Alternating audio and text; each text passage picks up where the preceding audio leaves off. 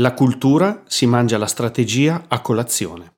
Così diceva sempre Peter Drucker, l'uomo che ha inventato il management. E lo diceva per sottolineare quanto la cultura sia determinante per il successo aziendale. Molti parlano di cultura organizzativa e della sua importanza, ma pochi, da mia esperienza, sanno dire che cosa sia. Provate a chiederlo a qualcuno nella vostra azienda e vedrete una faccia preoccupata da interrogazione a sorpresa. E non perché la persona non capisca cosa sia la cultura, ma perché la cultura, soprattutto la cultura aziendale, è difficile da definire. Proviamo a farlo oggi nel quattordicesimo episodio di Risorse umane What the Fuck. Per capire quanto sia difficile definire la cultura, provateci anche voi. Adesso mettete in pausa il podcast e provate a definire che cosa sia la cultura nella vostra azienda o quale sia la cultura della vostra azienda. Dai, provateci. Fatto? Non è facile, vero? Eppure, se la cultura è così importante per il successo di un'organizzazione, è altrettanto importante capire quale sia la cultura della vostra realtà aziendale e soprattutto come cambiarla se non porta i risultati giusti. Dai, proviamoci insieme. Allora, che cos'è la cultura?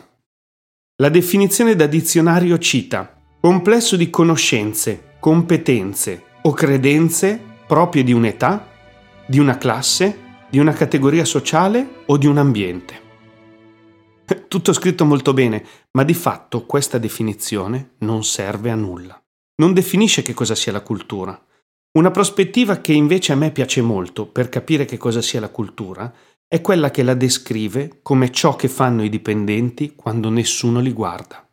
In pratica la cultura dice come i dipendenti prendono decisioni quando tu non sei lì nella stanza con loro. Aiuta a rispondere alle domande che le persone si pongono giornalmente.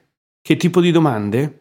Beh, cose tipo dobbiamo parlare del colore di un prodotto per 10 minuti oppure per 10 ore. Quando gestisco una negoziazione con un fornitore, Devo basare tutto sui soldi o mantenere la relazione? Quanto devo stare al telefono con un cliente che ha una lamentela?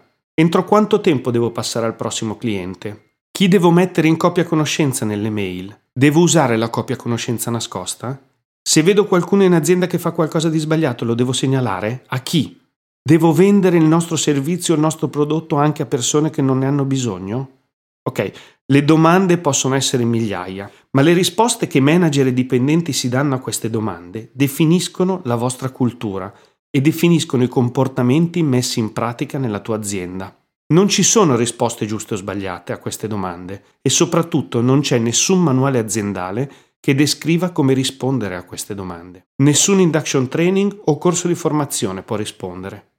Le risposte non si trovano neppure negli obiettivi individuali o tra le righe della vostra mission aziendale. Le risposte risiedono nella cultura che avete. Ma la cultura potrebbe avere anche un'angolazione del tutto nuova, una sfaccettatura che, secondo me, ha qualcosa di rivoluzionario, quella delle emozioni, cioè definire la cultura e pensarla in questo modo.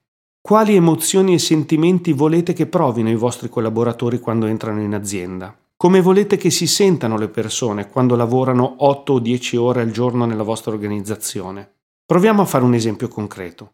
Le organizzazioni con culture tossiche generano frustrazione, rabbia, impotenza. Le persone sono tutt'altro che contente di lavorare lì dentro. Sono sospettose, si guardano le spalle, non condividono informazioni e conoscenza, potremmo dire che sono permeate da paura e sospetto come emozioni dominanti.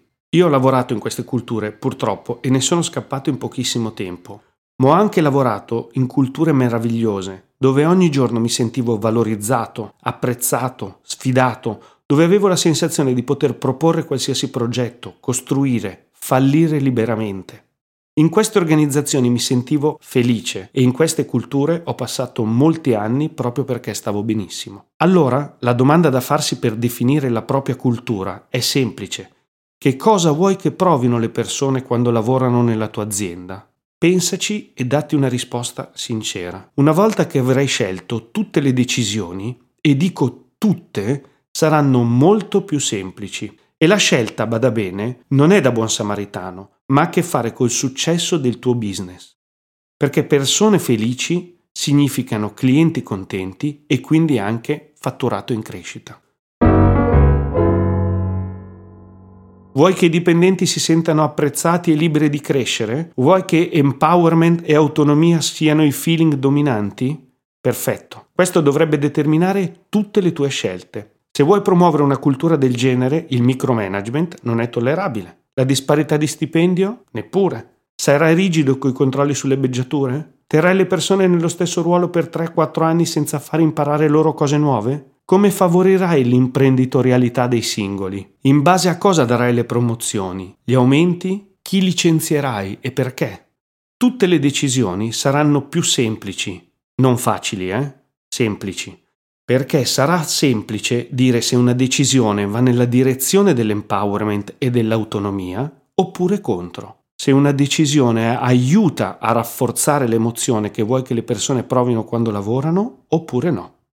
In questo modo, con tante piccole scelte, potrai costruire la cultura più in linea con gli scopi del tuo business.